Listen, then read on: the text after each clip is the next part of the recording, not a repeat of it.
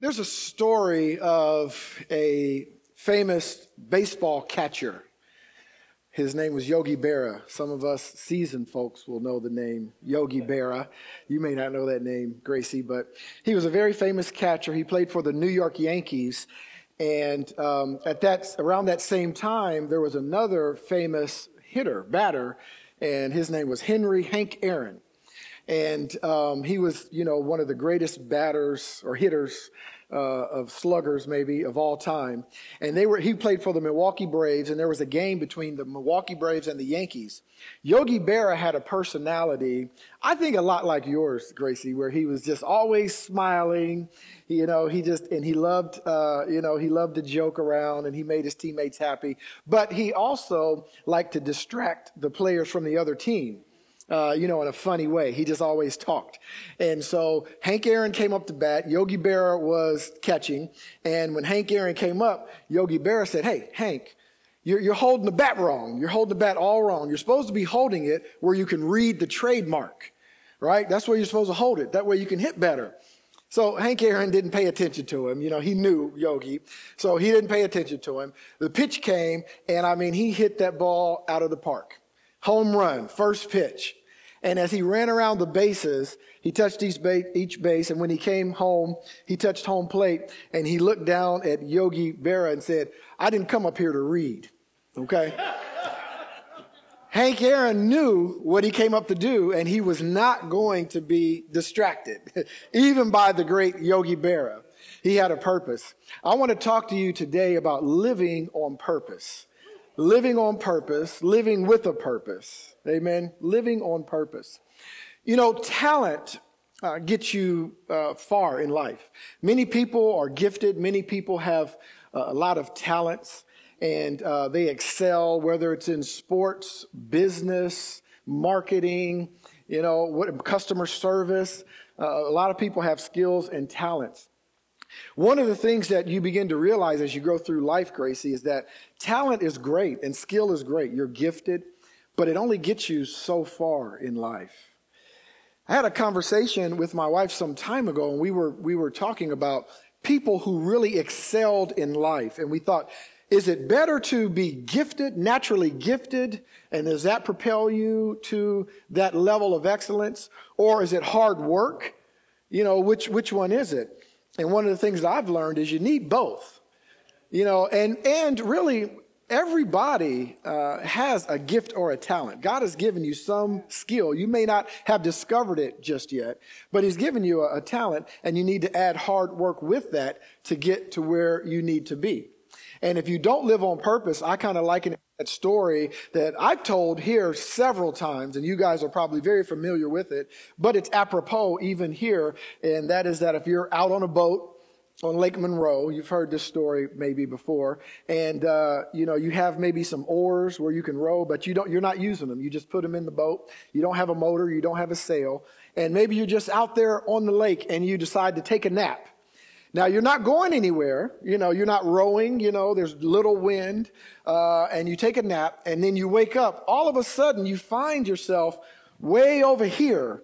When you went to sleep and took your nap, you were way over there, and you thought, well, there's no wind. I didn't row. How did I get over here? And what you find is, is just the natural movement of the water, right? It'll, it'll take you to a place, even if you don't want to go there right? If you're not purposeful, if you're not rowing and going where you want to be, I liken the water to life. Life is going to take you someplace.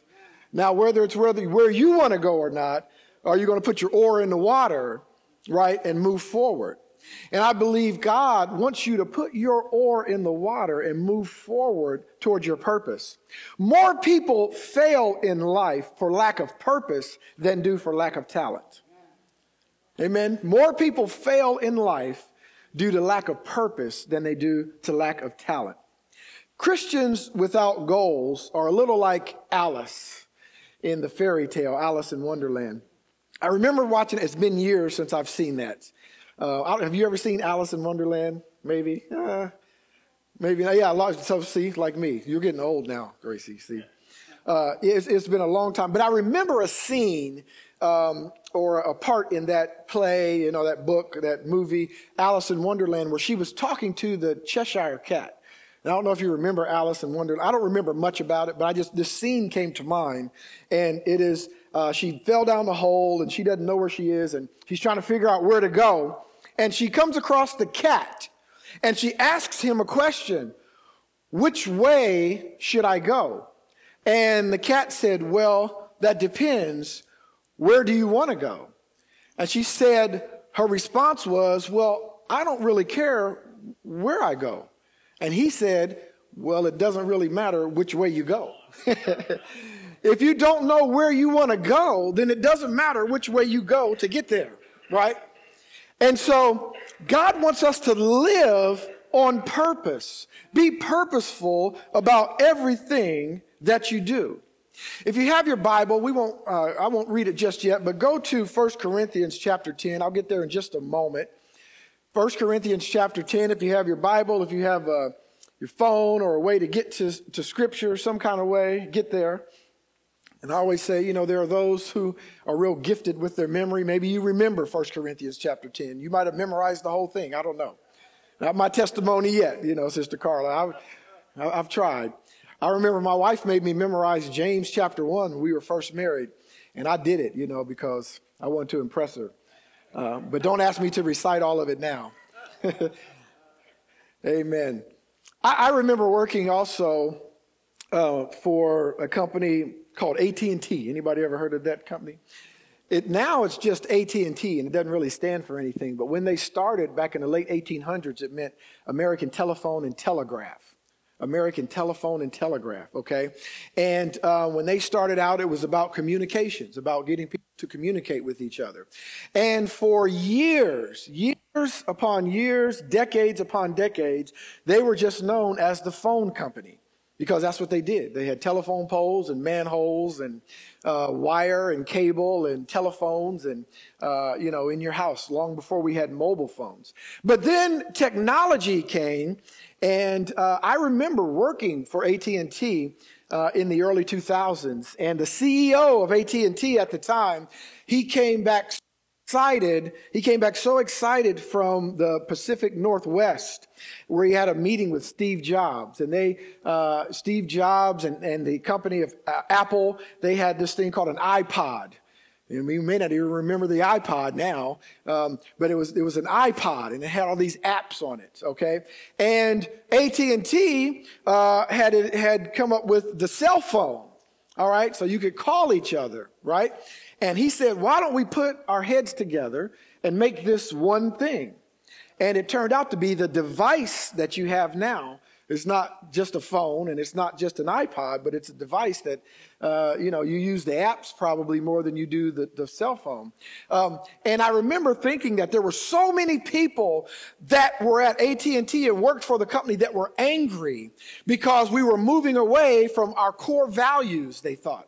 We're moving away from who we are. We are the phone company. Okay? Why are you doing all this television and streaming? And, you know, this guy, uh, Randall Cunningham was his name, had this vision long before you heard about Hulu and Peacock and all of these. He had it. This was in the early 2000s, okay? And we were like, what are you? I'll never watch TV over the internet. I'm not going to do that. That's dumb, okay?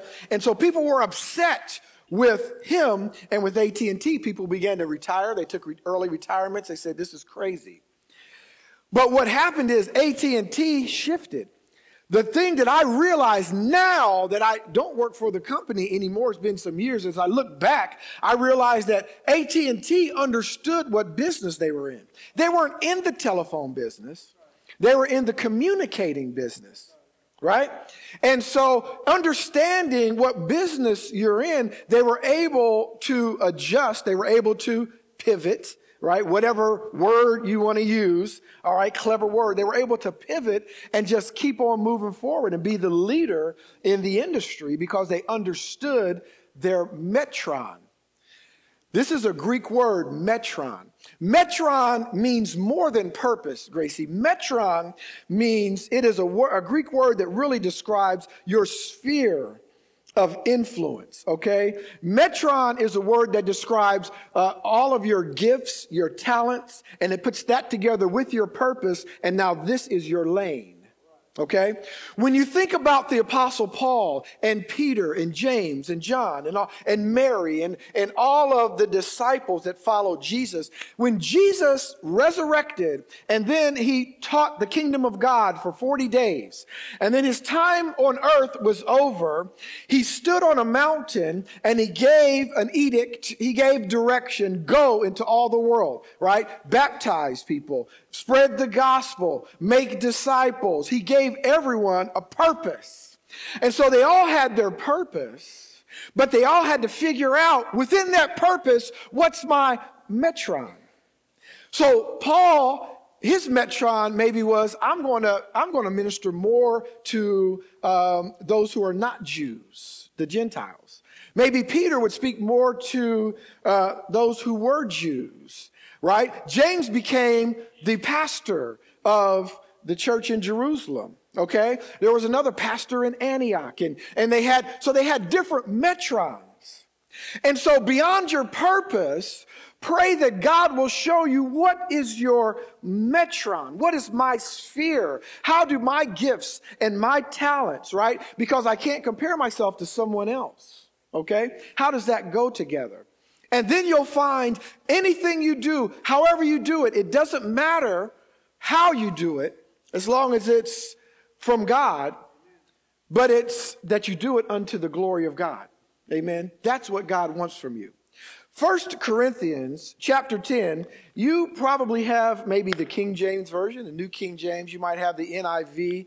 Uh, you know, if you're smart like Gracie, you've got a device where you can get to any version of the Bible. Okay, no problem. I'm going to read this one in particular from a version called the God's Word version. Okay, I know the New King James is my thing. That's my jam. The New King James. Okay, I love it. All right, but just for purposes of getting a point across today, I'm going to read this from the God's Word translation. If you have a different translation, don't worry. Same Holy Spirit. We'll get to the same place together. God's not going to let us go off. Okay, because we love the Lord. I know I do, and I know you do too. All right. Starting at verse 23 of chapter 10, uh, I mean, of, yeah, 1 Corinthians chapter 10, verse 23, the Bible says this. Says, someone may say, I'm allowed to do anything, but not everything is helpful. Come on, somebody. I'm allowed to do anything, but not everything encourages growth. I can do it. Hmm. People should be concerned about others and not just about themselves. Eat anything that is sold in the market without letting your conscience trouble you. Certainly, the earth is the Lord's, and everything it contains is His. If an unbeliever invites you to his house for dinner and you wish to go, eat anything he serves you without letting your conscience trouble you. However, if someone says to you, well, this was sacrificed to a God, don't eat it because of the one who informed you and because of conscience. In other words, what he's saying there is if someone there with you says, you shouldn't eat that because it was sacrificed to a God. You might feel like, well, I can, I can eat it, but because of conscience, don't do it, okay? Because you don't want your brother or sister to stumble. He goes on to say, I'm not talking about your conscience but the other person's, person's conscience. Why should my freedom be judged by someone else's, else's conscience? If I give thanks to God for the food I eat, why am I condemned for that? So whether you eat or drink or whatever you do, do everything to the glory of God. Don't cause others to stumble, whether they are Jewish, Greek, or members of God's church. I try to please everyone in every way. I don't think about what would be good for me, but about what would be good for many people so that they might be saved. You think about what Paul is saying here. You see how he talks about uh, purpose and even metron, but really at the end of the day, it's all back to the purpose that Jesus gave on that mountain before he ascended. Go and bring people into the kingdom. Now, there's many different ways to do that. And sometimes, Gracie, you'll find in life, people get caught up on methods and forget about the purpose. And if the truth is there, then the methods don't really matter much. You may do it one way, I may do it another way. You may wear a suit and a tie, I may wear a nice pink shirt. But if we're both preaching the gospel and we're both following God, I don't think we're going to get before God and God's going to say, Well, you get a special place, Eldon, in heaven because you wore that nice suit. Michael, you go over there. You had on a pink shirt. It looked good, but it wasn't as good as the suit. I don't think he's going to say that. The methods that we use may vary. And you'll find that in life. You know, someone else goes about it this way, you may go about it that way, and, and neither may be wrong. We have to follow the Holy Spirit. And God wants us desperately, if I can say that, to live on purpose. But in order to do that, you must find your purpose. You must find your metron. And so I want to give you five keys to living on purpose, Gracie, as you go into life, as you go into nursing school and, and uh, you know, maybe find somebody who takes a shine to you. That's old terminology, takes a shine. And, uh, you know, who knows? Maybe one day you'll get married. I don't know. We don't know. And, uh, but whatever you do in life, do it to the glory of God. Amen. Five keys to purposeful living. The first one I've already mentioned, uh, and that is please don't compare yourself to others. Don't compare yourself to others. Can I tell you this morning that there is actually a sin of comparison? It, a comparison is not just, eh, there is actually a sin of comparison. Jesus does not want you to be a person that compares yourself to other people. Okay? And I'll tell you why. See, it, it's not about, um, you, you, know, judging yourself and making yourself better because you can look at someone that you aspire to be, as I do. Even the elders in this house, I look at Brother Forrest and Elder James and, and Brother Eldon and even Brother Michael, who I, I, I know very well, uh, but I look up to these guys. Even though I'm their pastor, I look up to them life advice and, uh, you know, what should I do it this way? Should I not do it that way? And, uh, you know, and I listen to all of those things. And so there is something to aspire to. But at the end of the day, I can't, I can't compare myself saying that I want to pray like Brother James or I want to speak like Brother Eldon or I want to have that kind of compassion that Forrest has because God has given me a metron. You getting that word? A metron, okay? One of the fastest ways to discourage yourself and, and, get trapped by the sin of envy is when you compare yourself to others. God has a specific plan for you, and you won't accomplish it by looking at others and comparing yourself to the way they went through nursing school and how they deal with patients. God gave you a way to deal with your patients. See, comparison only does one of two things. And when you compare in this way, it's only going to produce one of two things. It's either going to produce inferiority, which means I'm not as good as, or superiority, I'm better than. That's the only thing that it's going to bring to. Either you're inferior or you're superior. I'm, I'm either one or the other. I'm either better than you or I'm less than you. That's the only thing that comparison does. Theodore Roosevelt said this. He said, comparison is the thief of joy. It's the thief of joy. Don't compare yourself to others, someone else said.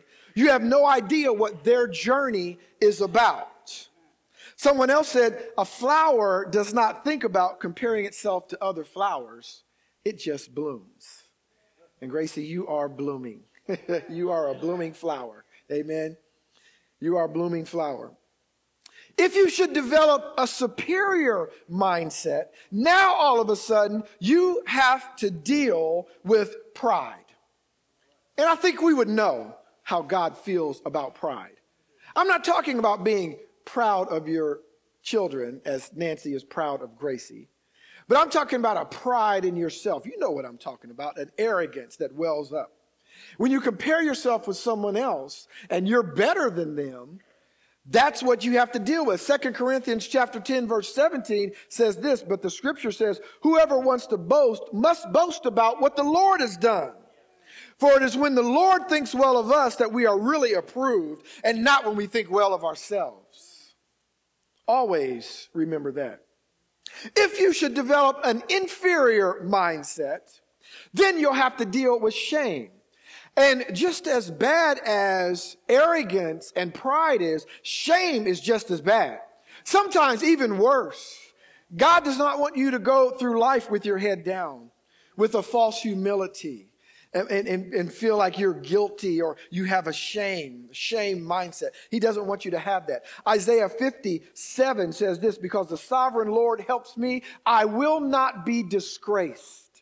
I will not be disgraced. Therefore, I have set my face like a flint, and I know I will not be put to shame. No matter what you say about me, I won't be put to shame. Romans 8:37 says this, knowing all these things, we are more than conquerors through him who loved us. You are more than a conqueror, no matter what anyone else says to you. Even when you fail in life, should you fall short, you are still more than a, how are you going to conquer something if you don't trip over anything? Come on, somebody. I'm not telling you to go out and look for something to trip over. But I'm saying just keep living, and, and the enemy's going to throw things at you. All right? There's going to be a storm that's going to rise up in your life, Gracie. But as you have God in you, you'll be able to walk on water right through the storm. He, he might not take the storm away, but you'll walk on water right through the storm. Amen? So don't compare yourself to others. The second one, this may sound kind of funny, but don't be ashamed of your scars. And this is for everybody. Don't be ashamed of your scars. You know, scars, scars can be a funny thing. I remember my wife and I were on our honeymoon, and I had the bright idea of renting a, a little moped, a little motorcycle, and driving around the island where we were. And uh, she said, ah, "I don't think I want to do that. You know, they have a they have a Volkswagen Beetle. Let's just rent that. Let's drive around the island. Let's drive to the beach." And I said, no, no, honey, let's do this. We can, you know, we can drive, we can take the moped, we can take the motorcycle. So, you know, uh, she said, okay, let's, let's try that. But you drive. I said, okay. So we drove and I was able to drive it and we went to the beach, had a great time, great day. Well, you know, being uh, the man that I am, I didn't stop there. I egged her on to drive. You should drive. She said, No, I've never driven a motorcycle before. You know, I don't want to just get on it and drive. And I said, No, no, you can do it. You can do it. You can do it. You can do it. And so we were on the motorcycle. And I, I was going to say long story short, but it's already been long, so I can't make it any shorter. But um, we ended up crashing on the motorcycle, all right, and had to go to the hospital. Now, mind you, we're in a different country, and we go to the emergency room. They don't hardly speak English. They said a few words like Rambo. He was calling me Rambo, you know, and uh, different things like that. But we had to have, I had to have stitches, okay? And uh, if I were able to take off my shirt, which I won't do that because I want you to stay in church, um, I, I would be able to show you. I still today, I don't know how many years we've been married 20, 24 years. Woo, Lord have mercy, Jesus uh, 24 years, and uh, it's still there just like it was that day. You know, the scar's still there. But you know what's funny? Uh, I could be ashamed and, and want to always hide it. But it's kind of funny. I'm kind of, pre- it, it was a moment. Now I don't, I didn't enjoy the moment at the time and I don't want to redo it. But it was a moment in time right? And uh, that I remember, I remember going to the hospital. I remember, uh, you know, the, the, the, the, nurses and doctors joking with us. I remember the fact that we were in another country. We didn't know if our insurance was going to work. I mean, you know, just all of these memories come flooding back. And it actually brings me joy to remember those kind of things that I shared with my wife. And so uh, scars bring to remembrance some things sometimes to us uh, that without the scar, we would never have gone through, we would never remember, right? Scars teach us some things. See, Romans chapter 5, verse 3, Paul said this. He said, We boast of our troubles because we know that trouble produces endurance. Endurance brings God's approval, and his approval creates hope. This hope does not disappoint, for God has poured out his love into our hearts by the means of the Holy Spirit, who is God's gift to us. You see, Scars do many things for us. Number one, it teaches us what works and what doesn't work. Okay? It'll teach you, if nothing else, it'll teach you what not to do. Peter didn't know he could walk on water until he walked on water. Right? And he didn't know really that it was his faith that he was walking on in the Word of God till he started to sink. right? Because then when he got back to the boat, Jesus said, Why did you doubt? Oh, I doubted. Now I know. Now I know. Don't be ashamed. It helps us redefine priority and re-envision priorities and re-envision our goals. It can tell us what's really important. Sometimes we don't know what we want until we fall. I know I don't want that, right? It allows us to seek inspiration as well as inspire others. Sometimes when you go through things like that, it's because you thought you knew how to do everything, right? You, you thought you knew how it went.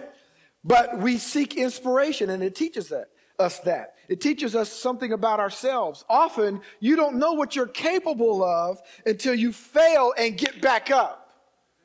Now you know you can do it. Until you fall and get back up. Wait a minute, I fell and I got back up. I'm still here. I say that about the church all the time. Everything we've gone through with COVID and, and, and, and, all, all of the social stuff and everything, we are still here.